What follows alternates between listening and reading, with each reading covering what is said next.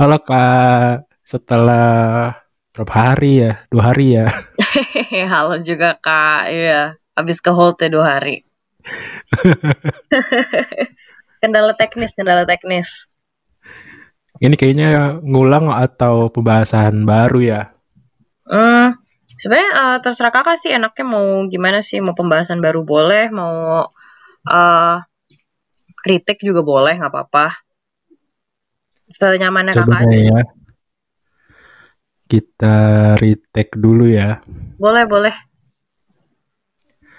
Jadi tuh kakak, oh ya. Oke. kenapa, Gue jadi bingung ini. Aneh gak sih kita kemarin udah ngobrol sejam lebih kan. Mm-mm. Terus suruh retake gitu. Sebenarnya sebenarnya agak lucu juga sih ya karena kan kita udah bahas nih kemarin panjang lebar. Tapi Iya ya bener. buat kelancaran podcast nggak apa-apa kok Iya. Demi pendengar nih. demi pendengar. Daripada-. Oke, sebelumnya ini dari sambungan jarak jauh ini ada wanita cantik yang namanya Valeri Alexandra Priscilla. Benar begitu? Valeri Priscilla Alexandra kak. Oh, kebalik ya. Kembali. Oke, Nah, Valeri Priscilla Alexandra nah iya. Yang berprofesi sebagai asisten eksekutif dari GoPay. Iya betul. kan? Oke, bisa dijelaskan. Gue bingung jadinya. Oh. Oke. Halo Kak Aryo. Jadi eh, Halo. nama aku Valeri Priscilla Alexandra. Saat ini aku umur 23 tahun dan aku kerja sebagai Executive Assistant to Board of Directors di GoPay. Oke. Berarti kakak khusus di GoPay ya. Iya betul. Ngurusin Aku yang lain. Aja. heeh. Hmm. Ini kayak pembahasan ulang banget ya. Iya makanya gue kayak gue kayak inget gitu loh kemarin gue nanya apa lagi Sambil inget-inget ya. soalnya kan Aduh. nggak pakai skrip gitu loh jadinya kemarin kan ng- ngalir aja gitu Iya makanya. Apa-apa, nggak apa-apa, santai aja santai. Iya Gojek itu kan ada banyak nih berarti tuh setiap kayak GoFood itu beda GoPay beda Go apa lagi sih GoBills gitu juga beda gitu Iya, jadi ada ya eh ya basically kan Gojek itu payung besarnya kan. Dan GoPay itu salah satu company di bawah Gojek. Selain ada GoFood, GoLive dan segala macamnya, Kak. Berarti kalau Go Ride itu sekarang udah pisah juga gitu ya. Dia masuknya ke function untuk transport sih. Jadi eh, makanya Oke. itu dia beda. Ya GoPay itu salah satu dari yang ada di bawah Gojek lah istilahnya ya. Hmm. Itu. Iya. Kan gue juga pengguna Gojek. Oke, pengguna setia nggak nih? Wih, dari tahun 2016 makanya. Wah, luar biasa. Itu bahkan lebih lama dari gue kayaknya. Dari zaman masih ada Uber, Grab. Heeh. Dulu dulu Gojek belum ada mobil loh. iya, Motor bener. doang. masih awal-awal ya. Heeh. Iya sih, kan dulu kan emang khususnya kan baru si motor aja kan. Eh, ya pokoknya intinya Gojek udah inilah udah banyak banget eh, perubahan Heeh, betul. keren keren keren keren mengikuti zaman Iya, betul. Eh, Kalau Valeri sendiri di GoPay itu udah berapa lama kak? Jadi aku uh, uh, bergabung dengan keluarga Gojek itu terutama keluarga GoPay itu udah dari April 2019. Jadi sekarang udah ya udah hampir dua tahun lah di sini. Wow, lama banget ya. itu masih baru keren, kak itu kan masih baru, masih belum terlalu lama. Ini lama berapa? Wah ya kalau udah dua tahun ke atas, tiga tahun ke atas itu baru sih, udah lama sih. Ini masih baru itu mana? Pengalaman apa aja nih yang Kavaleri dapat gitu? Wah, uh, untuk pengalaman ya, Sebenarnya uh, banyak sih spesifiknya mau mau uh, tanya apa nih kak? Ya mungkin kita bisa ulang dulu ya. Iya. dulu boleh, tuh boleh. Kak Valeri tuh di board of directornya GoPay itu uh -uh. Kayak asistenin siapa aja, berapa orang gitu. Oke. Okay, Biar jadi... nyambung sama cita kita gitu. Oke, uh, aku uh, sebagai executive assistant untuk lima chief di GoPay. Jadi uh, ada lima board of directors, uh, anggota board of directors yang memang aku handle, tapi khusus untuk GoPay aja. Terutama salah satunya ada CEO-nya juga dari CEO GoPay. Nah, itu kan di sana Uh-uh. Tugasnya apa aja tuh kok sebagai asisten eksekutif gitu?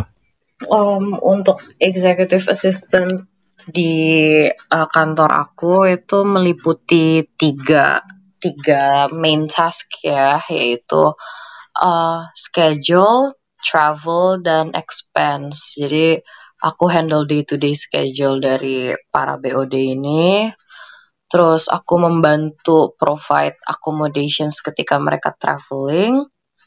Dan aku ngebantuin untuk expense-nya mereka. Dan expense yang dimaksud ini seperti uh, medical reimbursements atau personal reimbursements yang uh, perlu digantikan dari kantor seperti itu.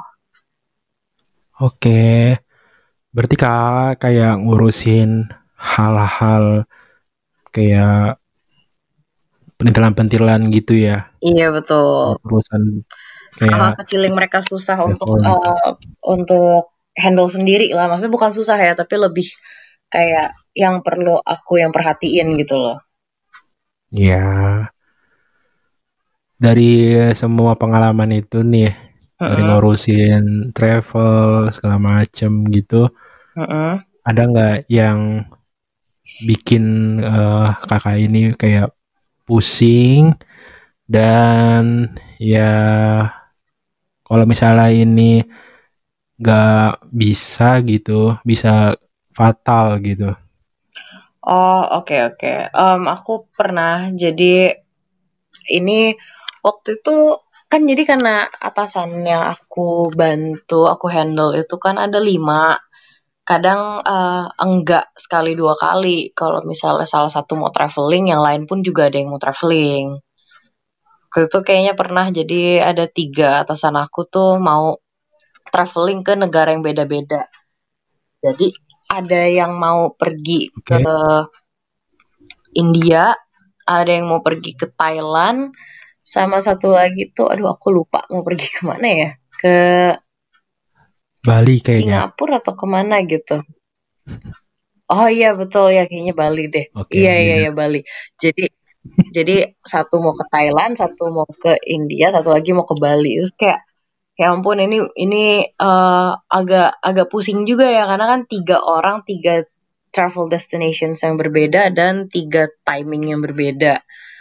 Jadi bener-bener kayak harus kontak travel agent, uh, minta tiket untuk tiga orang yang berbeda, terus harus perhatiin tanggal, terus destinationnya harus bener, namanya harus bener, datanya harus bener, jadi kayak itu lumayan pusing sih karena kan seatnya harus benar iya harus teliti kan untuk ngelihat kayak gitu. Mungkin it might seem simple ya, tapi justru hal kecil itu kalau salah fatal loh.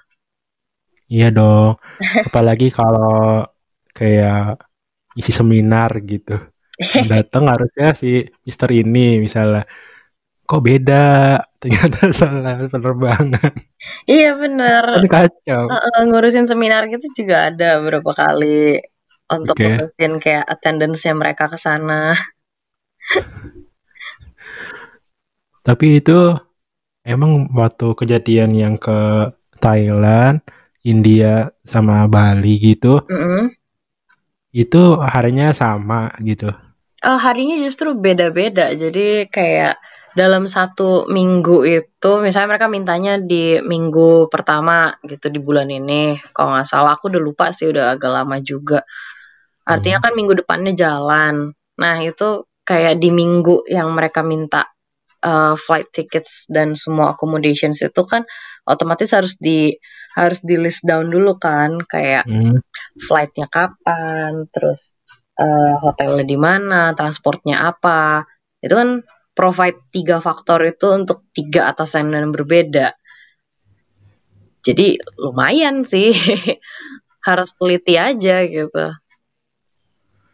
ini berarti kakak nggak cuman ngurusin penerbangan aja ya Iya, jadi Si- ada hotelnya juga harus di booking, ada kalau mereka butuh gitu. mobil misalnya atau butuh penjemputan, ya itu harus di handle, check in tiket pesawat, Nah, kan juga Iya. juga harus sesuai keinginan mereka kan supaya travelingnya enak.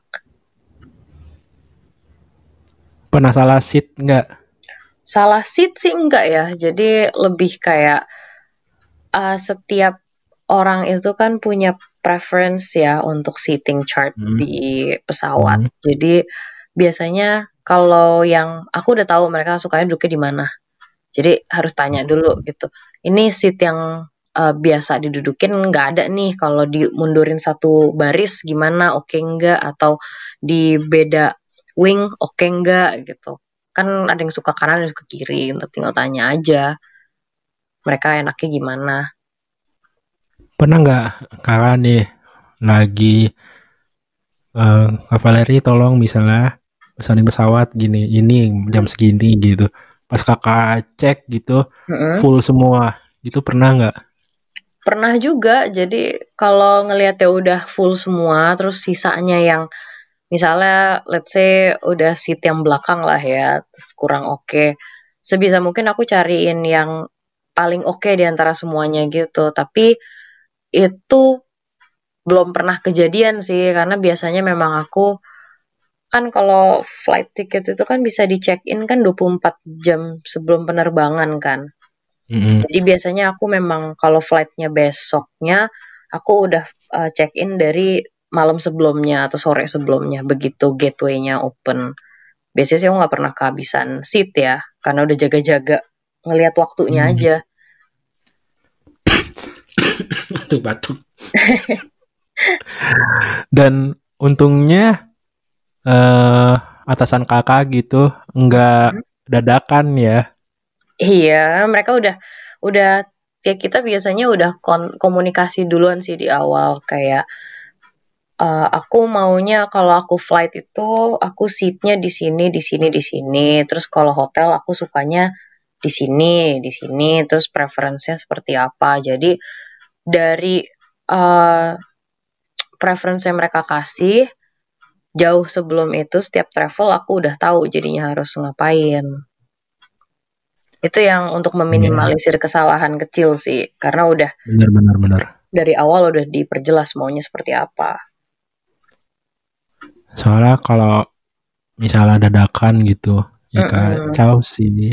Pernah sih juga kalau dadakan kalau dadakan men- eh, harus traveling kayak gitu udah sering juga.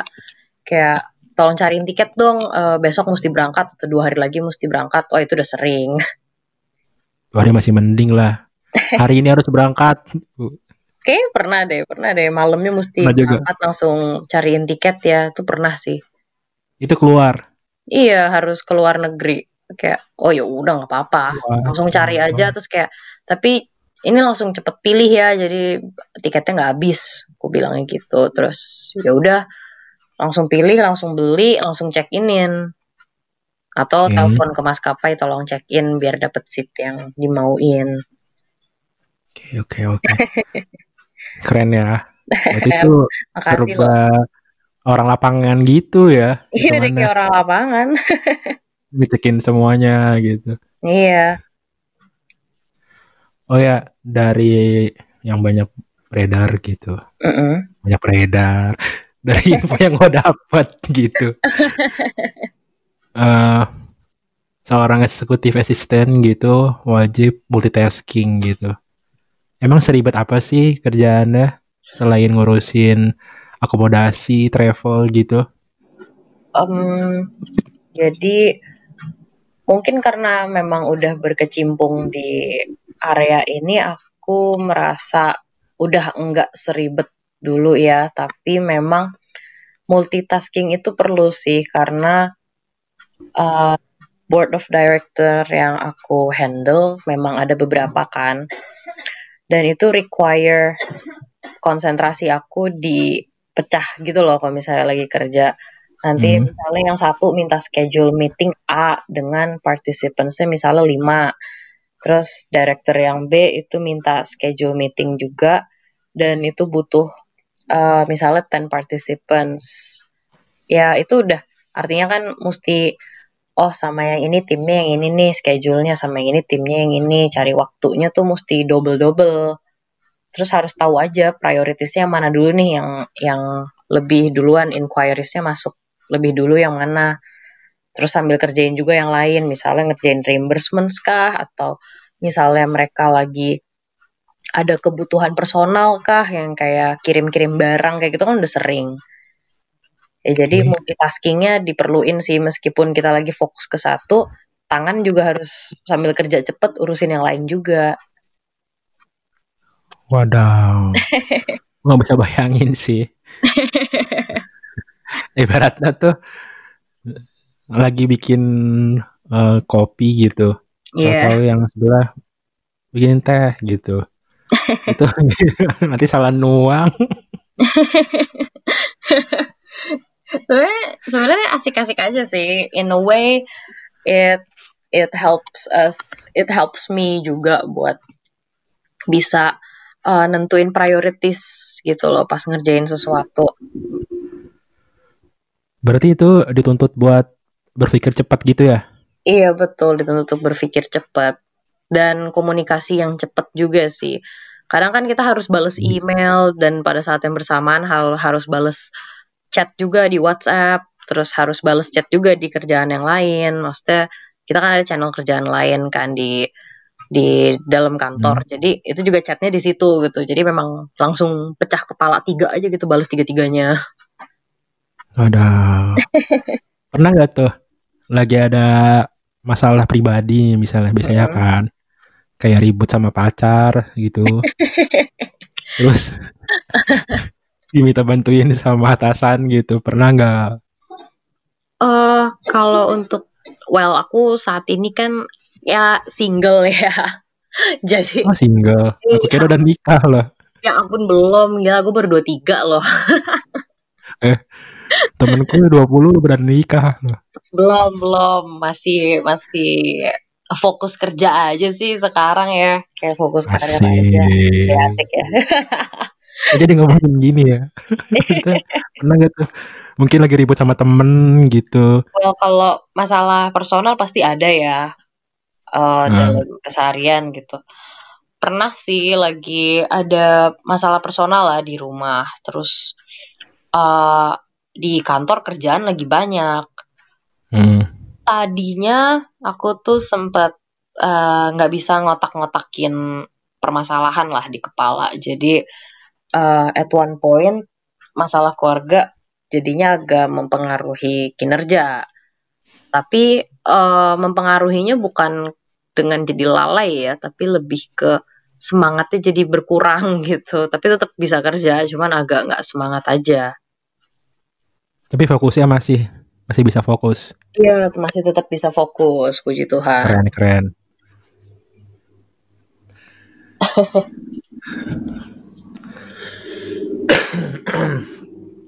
Dan terus itu gimana tuh kok? Ada nggak yang jadi masalah gitu? Um, karena masalah personal yang timbul gitu ya? Hmm.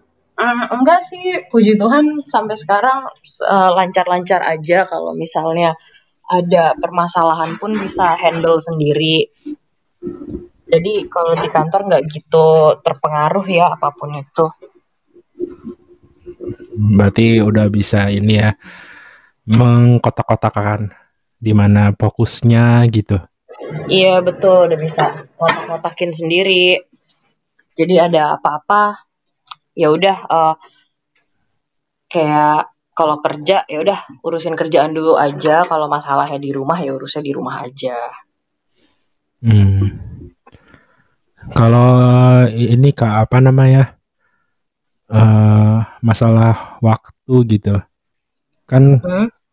kayaknya kalau kerjaan kayak asisten gini kan jarang ada waktu kerja tetap gitu ya waktunya kayak fleksibel gitu. Iya ya betul betul. Iya. Itu gimana tuh kak? Cara kakak biar bisa ituin waktu fleksibel kakak di kerjaan sama waktu buat pribadi gitu? Hmm, jadi aku bisa bisa bilang ya dengan jujur kalau untuk uh, waktu kerja aku itu memang sangat fleksibel. Aku tetap bisa ngurusin uh, urusan pribadi aku sambil juggling pekerjaan kantor. Cuman memang hmm. kalau pas uh, work from office pas sebelum pandemi itu uh, waktu personal aku agak kurang karena banyak waktu aku yang aku spend untuk kerja dan stay di kantor. Tapi bukan karena terbebani dengan kerjaan ya, enggak, tapi lebih ke karena saking fleksibelnya uh, dan bisa dikerjakan di mana-mana, otomatis tuh di mana-mana buka kerjaan. Kadang kan kerjaan aku juga bisa dibuka di handphone kan, email apa segala kan yeah. bisa balas di situ. Jadi ya kapan aja kapan aja ada inquiries masuk ya langsung kerjain aja gitu di handphone laptop juga sering ku bawa ke mana-mana jadi hampir setiap saat buka kerjaan cuman kalau memang lagi ada urusan pribadi kayak sakit atau ada acara keluarga itu aku akan lebih duluin itu. Jadi ke sana gini ya walaupun fleksibel gitu bisa kerjain kapan aja. Jadi kepikiran gak sih? Ini masih ada tanggung jawab gitu ya gak sih? Iya masih kadang suka kepikiran sih harus uh, wah ini baru aja ada email masuk nih kayaknya harus langsung kerjain deh kadang rasanya seperti itu berarti kak Valeri tipe yang nggak suka menunda-nunda gitu aku aku akuin kadang aku suka nunda kerjaan juga. Dan apalagi gimana sih? Ya, ya itu baru mau dipuji. Itu tetap tetap tetap ada loh pasti kayak udah udah naturalnya manusia gak sih ada aja yang ada aja yang lost gitu kalau lagi kerja. Cuman sebisa iya, mungkin bener. sebisa mungkin aku nggak nunda sih terutama kalau udah ngelihat urgent gitu ya. Apalagi kan hmm. aku kan harus kontakkan sama asisten-asisten yang lain kan di hmm. kantor dan mereka pasti butuhnya cepet jadi uh, otomatis ya kalau masuk kayak langsung kerjain hmm. Mm ya kayak gitu sih iya benar ya bang kita tuh kadang-kadang bisa sangat rajin bisa sangat istilahnya mager gitu Betul ya, itu manusiawi ya. Mager tuh kayak pasti ada sih setiap orang. Ya, ah ini apa? Ribet, tar aja lah. iya bener bener bener. It happens all the time juga kalau lagi lagi capek gitu kayak aduh apa lagi apalagi kalau misalnya itu masuknya kayak jam 5 sore atau jam 6 sore gitu ya Terus kayak aduh ya ampun udah udah udah mau balik coding gitu loh udah mau balik masih aja ada yang masuk ya udah deh, deh, deh, kerjain sebentar terus cabut gitu Pernah gak tuh malam-malam mau tidur gitu sama aku ya? Pernah, pernah.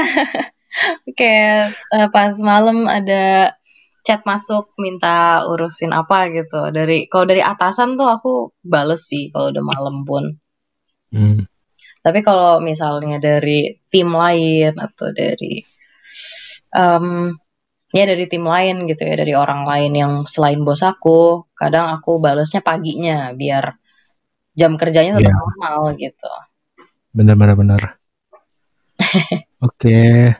wah udah setengah jam nih iya makanya cepet juga gue rasanya baru ngejawab beberapa padahal kenapa Iya kayak baru ngejawab beberapa terus tau-tau udah setengah jam. Iya oke. Nyantai aja makanya. Yeah. Ini berarti kan kan lagi ada pandemi gini nih. Iya. Ya tahun ini tuh ya itu ya banyak banget hal-hal yang bikin sedih gitu. Iya betul banyak banget sih yang bikin sedih sih. Meskipun awalnya tuh kita dihibur sebenarnya. ya dikasih liburan kan kayak ya udah kerja dari rumah lah istirahat gitu tapi somehow pandemi ini bikin ribet juga sih. Apa-apa mesti serba online, jadinya udah gak ada social interaction. Mengasoskan diri. Iya, mengansoskan diri. Kayak gue udah ansos, terus makin dibikin ansos gitu dengan pandemi. Wadaw. Tapi dulu tuh gue pernah ngarep gitu ya. Mm -mm. Coba aja. Sekolah tuh nggak ada. Jangan nggak ada. Pas kejadian chaos. Langsung shock ya karena kejadian beneran ya. Sedih. Aduh.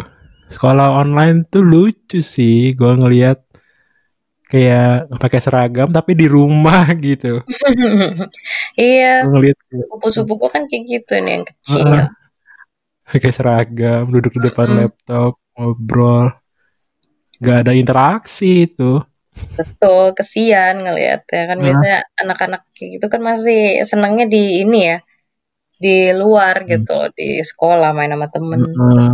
apa serba online kayak aneh banget ya itulah ya semoga cepet hilang lah nih Amin, sekarang ya. malah tambah lagi iya juga covid Weni oh. sekarang namanya. Kesian. Bukan bukan 19 lagi. Iya betul. Aduh. Udah sama-sama kita kan. Vaksin datang nih. Tinggal tes nih atau atu nih dikasih gitu. Mm -mm. Nah. Eh, London bikin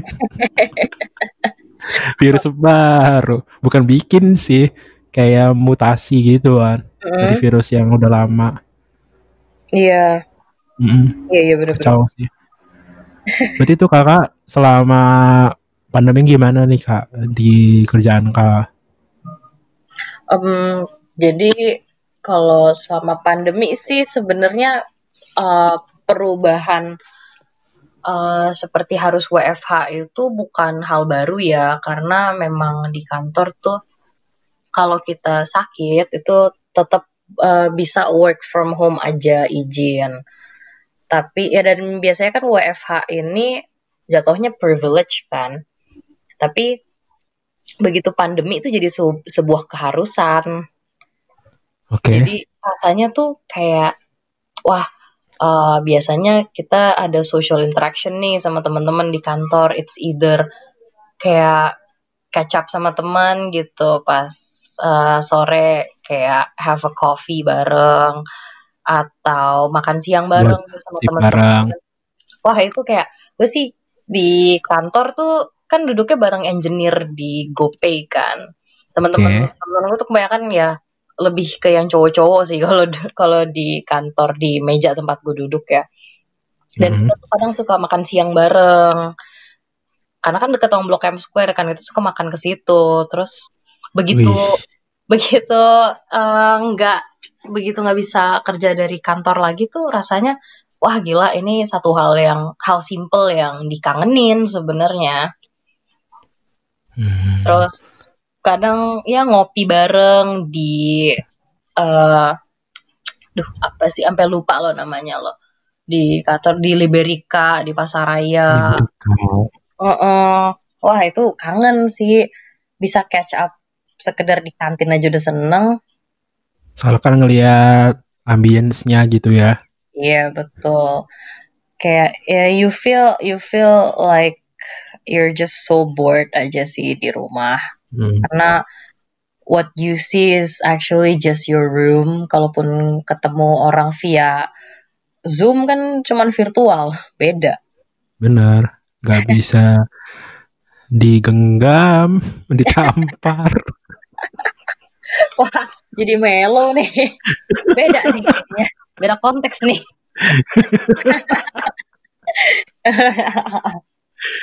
Aduh. Biasanya makan apa kak di Blok M Square? Wah. Jadi ke sana ya ngomongnya. Ada aja sih yang kita cobain ya. Jadi uh, aku punya punya teman-teman ini tuh seneng banget makan di Pujasera. Jadi makanannya tuh Oh, lebih kayak bebek, ayam bakar. Itu kan enak banget ya. Maksudnya kenyang terus gede porsinya. Wow. Nah itu gue inget banget kalau pergi makan sama mereka tuh pasti kalau ditanya Val mau makan apa? Gua bilang udah gue mau bebek pokoknya. Terus nanti kalau gue juga sama sih. kenapa? Gue kalau ke Pujasera gitu, Mm-mm. gue kalau nongkrong sama temen yang di Blok M juga ke Iya. sana. Oh udah tahu juga Soalnya- ya. Iya ya. Ini ya kantongnya juga ekonomis lah gitu, nggak terlalu mahal. Bener-bener. Gue seneng banget makan di situ karena kan porsinya gede, harganya juga nggak Hmm. mahal. Terus nggak tahu suasananya enak aja sih. Dan kan Hmm. deket banget kan. Ka- Kalau nge-go food di kantor terus ya tetap ada ongkir kan. Jadi pasti lebih Iyalah. mahal gitu loh. Biasanya kan kalau orang-orang gitu ya lebih Hmm. milih kayak kafe yang mahal gitu. Berarti kakak lebih milih ini ya bisa cicit sama temennya gitu ya. Iya, kadang ya kalau lagi pengen makan ke kafe atau ke restoran juga hayu. Tapi kalau sehari-hari, sehari-hari kadang gue bawa bekal sih. Atau Wow, jajan gitu ya, jajan di bekal nih. harus mikir ekonomisnya juga dong. Berarti kakak bisa masak. Ah, bisa sih dikit-dikit selama pandemi jadi lebih sering masak justru. Ajarin dong. Gue aja belajar dari nyokap. Ya nggak apa-apa. Bikin channel masak kak. Chef Valeri gitu. Gue cukup upload di Snapgram aja deh nggak apa. Pada lihat Oh, iya. aja kali ya. Boleh boleh. Ditunggu itu masak-masaknya. Makasih loh. Iya.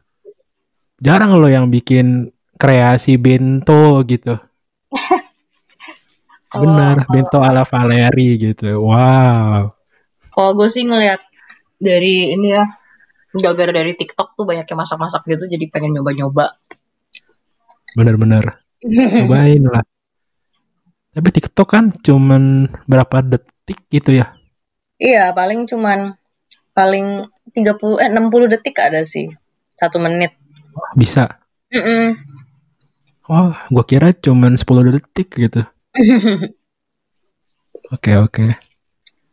Ya udah, tapi kalau TikTok biasanya dia masak dulu, terus eh, voice over ya. Mm, bener. Saya kok sambil ngomong sambil masak pasti lama kan.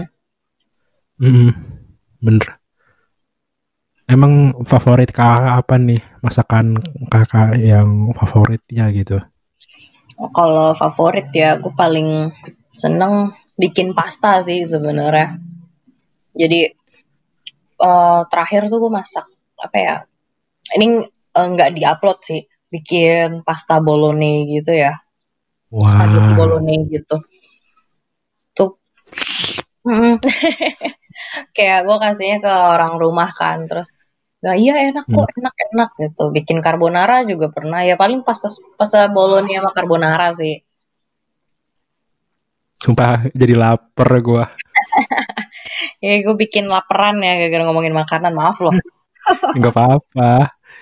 Biar yang denger juga lapar gitu kan. Udah bebek, pasta. Wow.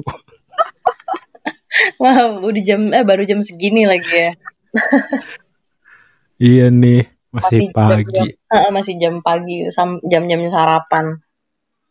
Oh ya Kak, ini kan nanti malam mau tahun baruan nih. Ya nih.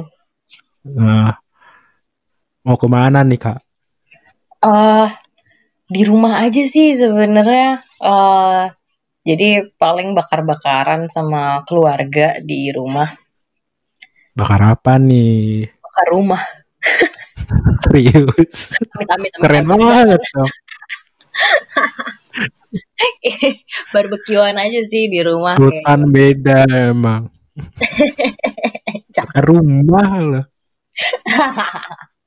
ya kita cuma mau bakar bakar bakar aja sih di rumah terus Oke. gitu sih soalnya mau pergi ke mana ke mana ma- di mana mana tutup kan Iya Bandung tuh katanya longsor. Mm-mm. Terus katanya nih info aja tanggal 1 sampai 14 gitu Mm. katanya mau di kayak PSBB ketat gitu sih nasional. PSBB Jadi- ketat lagi ya Heeh, soalnya kan mencegah gitu loh. Makanya yang WNA gitu nggak Hmm. boleh masuk ke kita gitu tanggal 1 sampai pa- 14. Wah sedih juga ya Soalnya kan katanya sih virus yang dari London gitu Mm-mm. udah sampai Singapura sama South Korea. aduh ampun Nah Indonesia nih gak mau kecolongan kali ya. iya benar Jadi ditutup tuh. soalnya gimana sih Tapi kata orang-orang- sih, ya- orang-orang juga Hmm. Kurang aware ya Benar. maksudnya Kayak- kurang memperhatikan gitu loh masih gue paling paling sebel sih ngelihat yang ya gue tau lah gue juga kadang beberapa kali eh, nongkrong juga gitu di luar tapi Hmm. kan tetap harus pakai masker kan tapi gue suka ngeliat Hmm. gitu, kalau ngumpul tuh bisa yang kayak 10 orangan terus nggak pakai masker terus tau-tau pulang ada salah satu yang positif yang lainnya juga kena sebel sih ngelihatnya Iya, kayak tanda silang tuh di meja sama di bangku tuh pajangan doang. iya bener tetap aja didudukin Padahal udah diikat loh. Ikatannya dilepas. Iya makanya. Jadi emang emang nggak aware aja gitu loh. Bingung. gue. Sedangkan pihak restoran mau ngelarang gitu. Nanti kena semprot pasti. iya ya kan? kan customer kan suka lebih galak kan padahal untuk Iya. kebaikan. Customer itu king anjay. bener Wah, bener. gue ngomong kasar nih. Anjayani ya. Itu, itu curahan hati udah. Eh, siapa sih yang nggak Ya capek sama pandemi terus banyak Hmm. yang yang istilahnya masa bodoh gitu loh. Bener. Banyak banget. Iya makanya. Gue kalau nggak ada keperluan juga nggak bakal keluar sih dari rumah. Keperluan atau bosen. keperluan keperluan kalau bosen kayak nggak lah janganlah gue juga masih takut gue ngelihat mall rame aja tuh masih masih serem loh Sama, gue juga. Gue kemarin kan keluar nih. Mm-mm. Gue ngeliat ini gang sempit gitu. ya Ada bapak-bapak, ibu-ibu, sama anak-anak tuh nggak pakai masker, nggak jaga jarak, astaga. Gitu. Gue ngeliatnya kayak, hah, aduh. Apakah pandemi sudah hilang? Gitu. iya. Maskernya ke mana gitu loh. Paling nggak pakai masker lah. Kan dianjurin kalau daerah yang sempit gitu nggak boleh ngumpul kan. Ini gang Betul. gitu loh.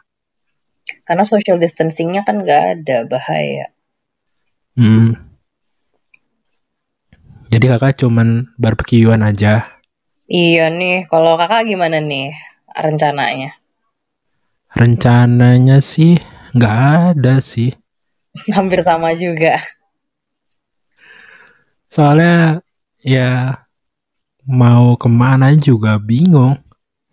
Iya, di mana-mana kan tutup juga kan soalnya. Hmm. Kasihan juga sih tuh yang restoran yang ditutup gitu-gitu. Bener. Hmm. Ya in a way menutup menutup ini ya rezeki ya. Hmm. Kesian makanya. Tapi ya gimana? Bandel soalnya. Betul, betul. Bukan bandel sih, nggak sabaran. Iya, kalau orang sedikit lebih sabar aja sampai tingkat uh, tingkat penularan COVID ini agak turun kan, ntar juga kalian yang enak gitu loh.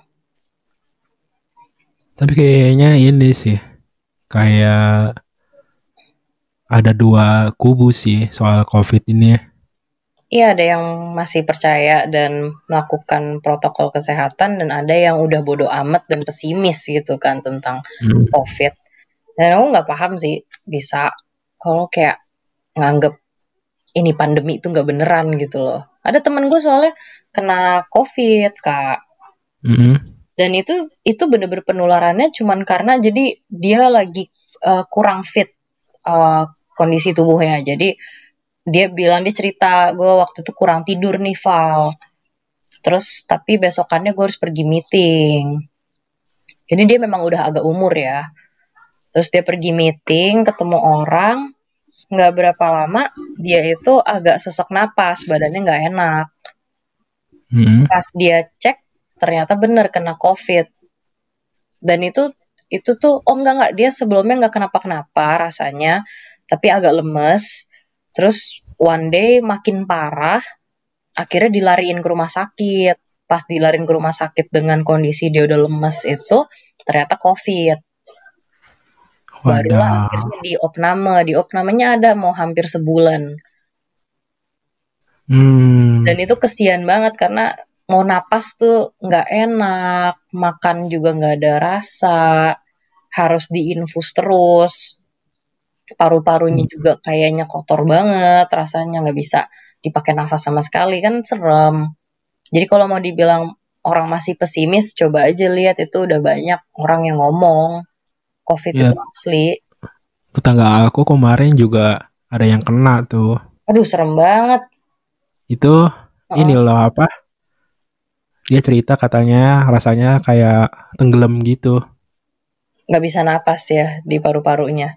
Kayak di tenggelam di laut gitu rasanya. Susah gitu. Kayak nggak mengapan gitu lah. Itu enak banget. Aduh, tapi udah sembuh sekarang. Kayak sih udah. Tapi gue tetap ya, ngeri gitu. Takutnya reaktif gitu kan. Betul, karena kalau mereka kan sebelum keluar dari rumah sakit harus dites lagi kan, masih reaktif atau non reaktif. Bahkan yang udah keluar pun bisa reaktif. Iya, makanya ya sebisa mungkin Kalau kita dia kan nggak pakai menghindar masker. ya. Iya, iya benar. Serem sih. Kadang kadang orang gini loh kak. Merasa udah pernah kena nih. Ah gue udah kena covid. Gue udah sembuh sekarang. Jadinya kayak bebas gitu. nggak pakai masker. nggak jaga jarak lagi gitu. Ya kan itu mereka cuman kayak sembuh dari sebuah penyakit gitu. Eh dia antar bisa kena lagi ya bisa. Iya, bener ya. Emang kayak cacar gitu ya, lu sekali kena terus eh setelah itu lu jadi imun gitu ya kan enggak. Ini kan Enggak. new kind of virus gitu loh dan kita nggak nggak pernah tahu kan se- seganas apa Hmm. sih virusnya di setiap orang. Dan terus kita juga dari ini bukan hmm, bukan kayak tipes gitu. Heeh. Iya bukan kayak tipes, bukan kayak DBD gitu. Eh bete sih ngeliat orang-orang yang ngeremehin kan ada juga waktu itu kayak gue gak tau ya lu pernah denger atau enggak nih kak ada Hmm. yang viral kayaknya di Instagram jadi ada cewek inilah terus dia itu katanya positif covid tapi Mm-mm. dia tetap jalan-jalan terus ceritanya dia katanya nggak bisa nolak keluar karena diajakin temennya makan sate padang. Hah? laparan. Sate Padang. Iya terus kayak demi sate padang lu mau nularin covid gitu ke semua orang logikanya di mana gitu loh. Heran sama yang kayak gitu. Kalau Katanya lapar dulu udah masuk di rumah. Lah katanya dulu pernah ada ini wacana Mm-mm. yang positif mau di langsung diituin katanya dulu. mau langsung dilariin itu Maksudnya mau langsung dijemput gitu.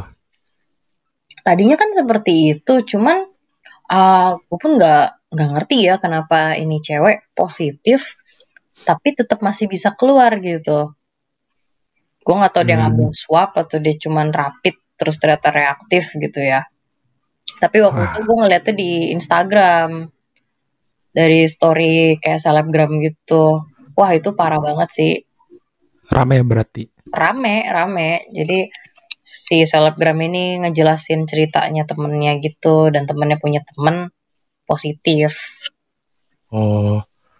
Akan juga selebgram nih. enggak lah bukan selebgram Calon-calon. wah amin ya Bener ya. Iya Konten betul bikin bento ditunggu kontennya masak-masak aja ya sekarang ya bebas. Oh iya nih, Kak Valerie juga ke suka foto-foto nih. iya betul Gimana tuh, Wak? Kok bisa sih ke bagian foto-foto gitu? oh jadi eh, sebenarnya udah mulai foto-foto ini dari aku lulus eh, SMA ya. Terus masih baru awal-awal kuliah. Jadi aku punya sahabat. Terus sahabat aku ini eh, baru mulai pegang kamera. Terus dia minta aku jadi muse-nya kan. Awalnya sih cuman memang hobi ya karena foto-foto gitu. Terus eh, suatu ketika nih baru baru 2020 ini kok sekitar September kalau nggak salah. Itu aku diajak sama salah satu fotografer. Tapi waktu itu fotografernya ada tiga justru. Jadi Keren ya. ada berempat modelnya terus ada tiga fotografer. Nah terus Hmm. foto sama mereka terus di up di Instagram terus ah, mereka upload terus aku pun juga upload nggak berapa lama aku di notice beberapa fotografer lainnya juga. Jadi di approach sama mereka untuk jadi muse-nya. Pernah juga beberapa yang komersial sih yang memang untuk untuk brandnya gitu. Iya. Berarti kakak juga nerima endorse. iya bener. Nerima juga. Namanya selebgram, Kak. belum lah. Kayaknya selebgram itu tuh lebih ke yang followersnya udah 10.000 ribu ke atas deh Oh, aku nggak ngerti sih. Pokoknya ya, gue ngeliat ini udah ada endorsement dan selebgram nih.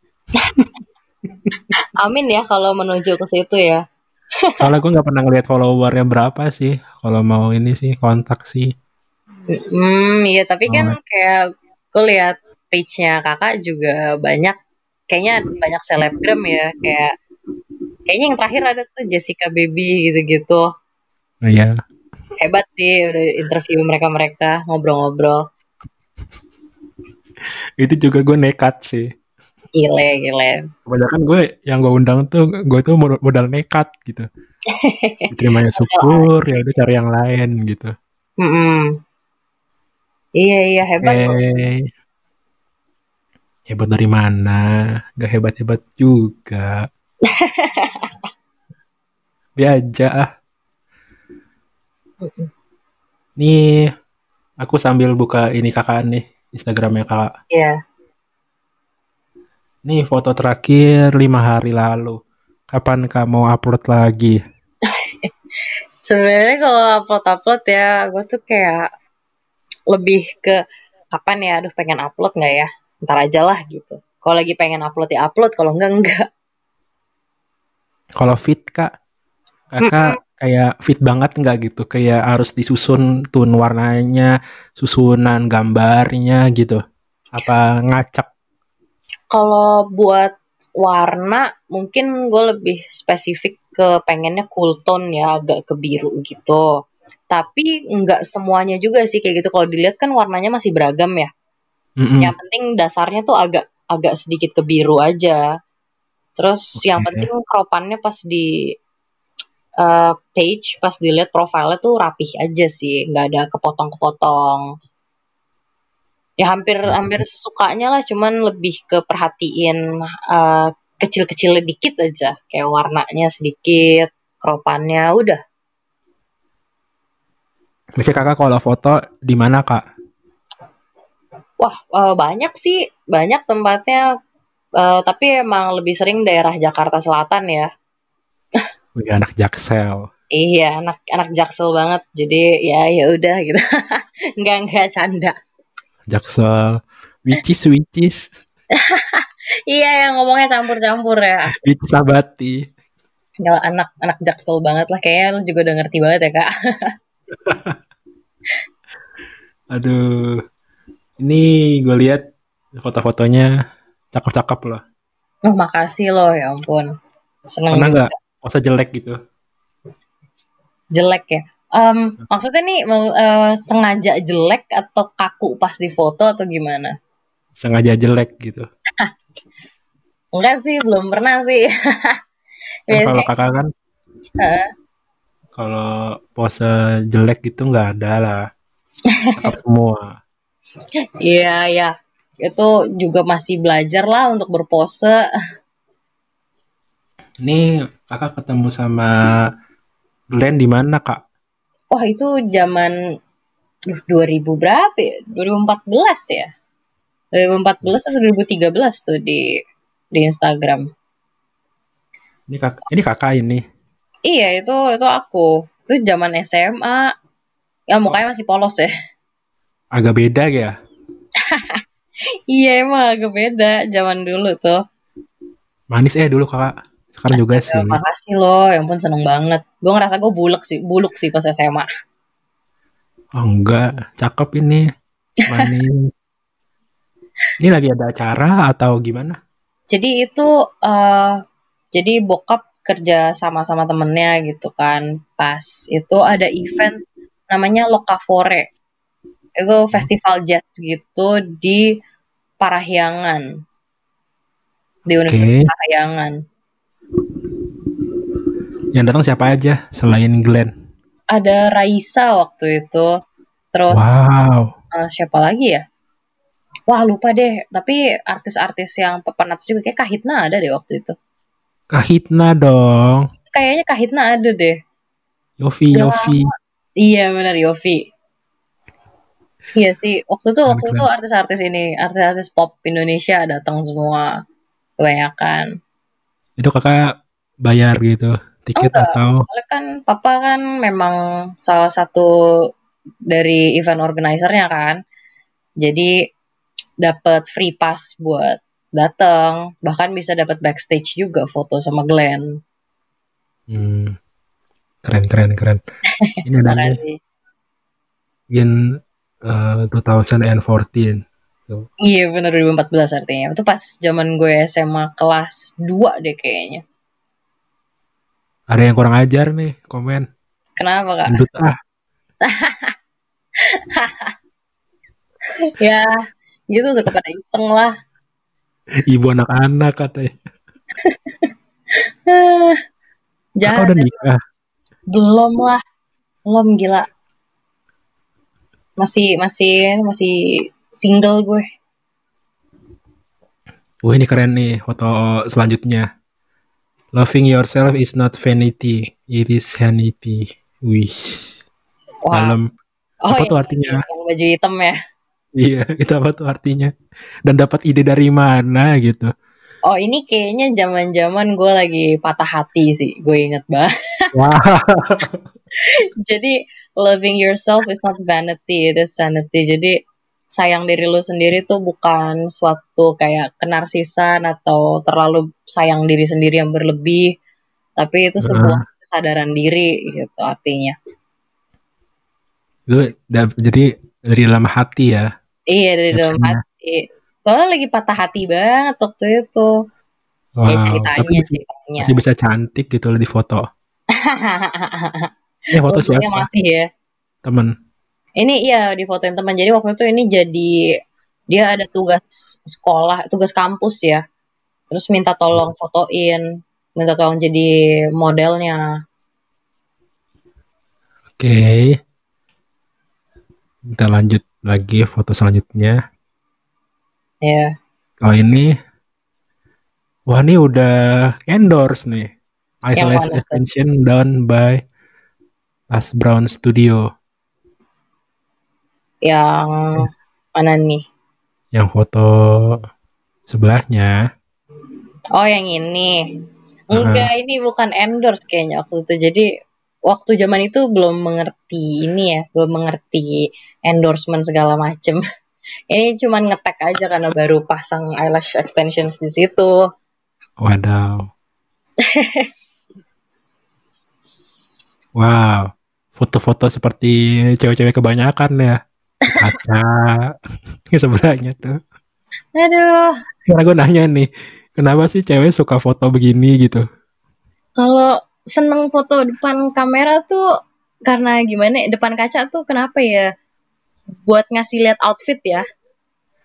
Buat ngasih Iya. lihat pakai bajunya apa gitu. Terus ya ngerasa lucu aja gitu kalau foto depan kaca.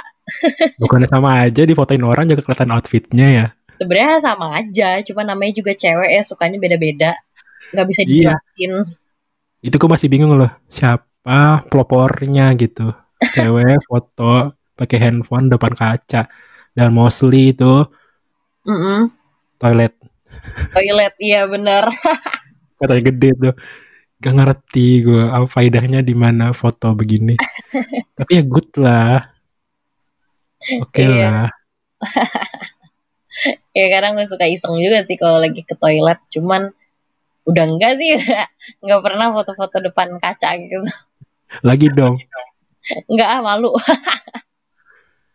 Oke. Udah sejam lebih ya kita ya. Iya, heeh. Kita udahin dulu nih sesi kali ini. Sebenarnya masih banyak banget sih yang mau gua omongin. Heeh. Kayaknya waktu tuh nggak ini nggak Nggak mengizinkan. gitu, nggak cukup. Banyak banget nih. Ada foto lu yang di Gojek juga. Iya ada, ada yang Wow, di Gojek juga. Keren-keren. Ada yang baju putih, ada yang baju hitam. Nih tadi ini kita ke ngasih visualnya ya, biar pada kepo gitu, foto mana gitu yang mau Eh. dikomentarin. Ya yang kepo bisa follow Instagramnya Valeri di Valeri E. Priscilla. Oke Valeri E Priscilla Betul. L-nya double ya. Heeh, betul. E-nya double, L-nya double. Oke. Kalau mau kontak juga ke sini ya kak? Apa ke mana? Iya betul. Kalau mau kontak bisa langsung DM ke aku aja di Instagram. Oke, apa ada persyaratannya? Nggak ada kok. Kalau nge-DM pasti dibales. Oke. Oke, makasih Kak untuk waktunya. Oke, iya makasih juga ya Kak udah invite aku ke sini. Semoga sukses. Oke. Dan kita bakalan sudahi aja pembicaraan ini. Jangan lupa dengerin dan nanti nih ada bakal ada di Spotify dan mungkin akan ada di YouTube gitu audionya aja. Oke, siap. Dan uh, selamat beraktivitas, have a nice day dan jangan lupa untuk bahagia. Bye bye. Thank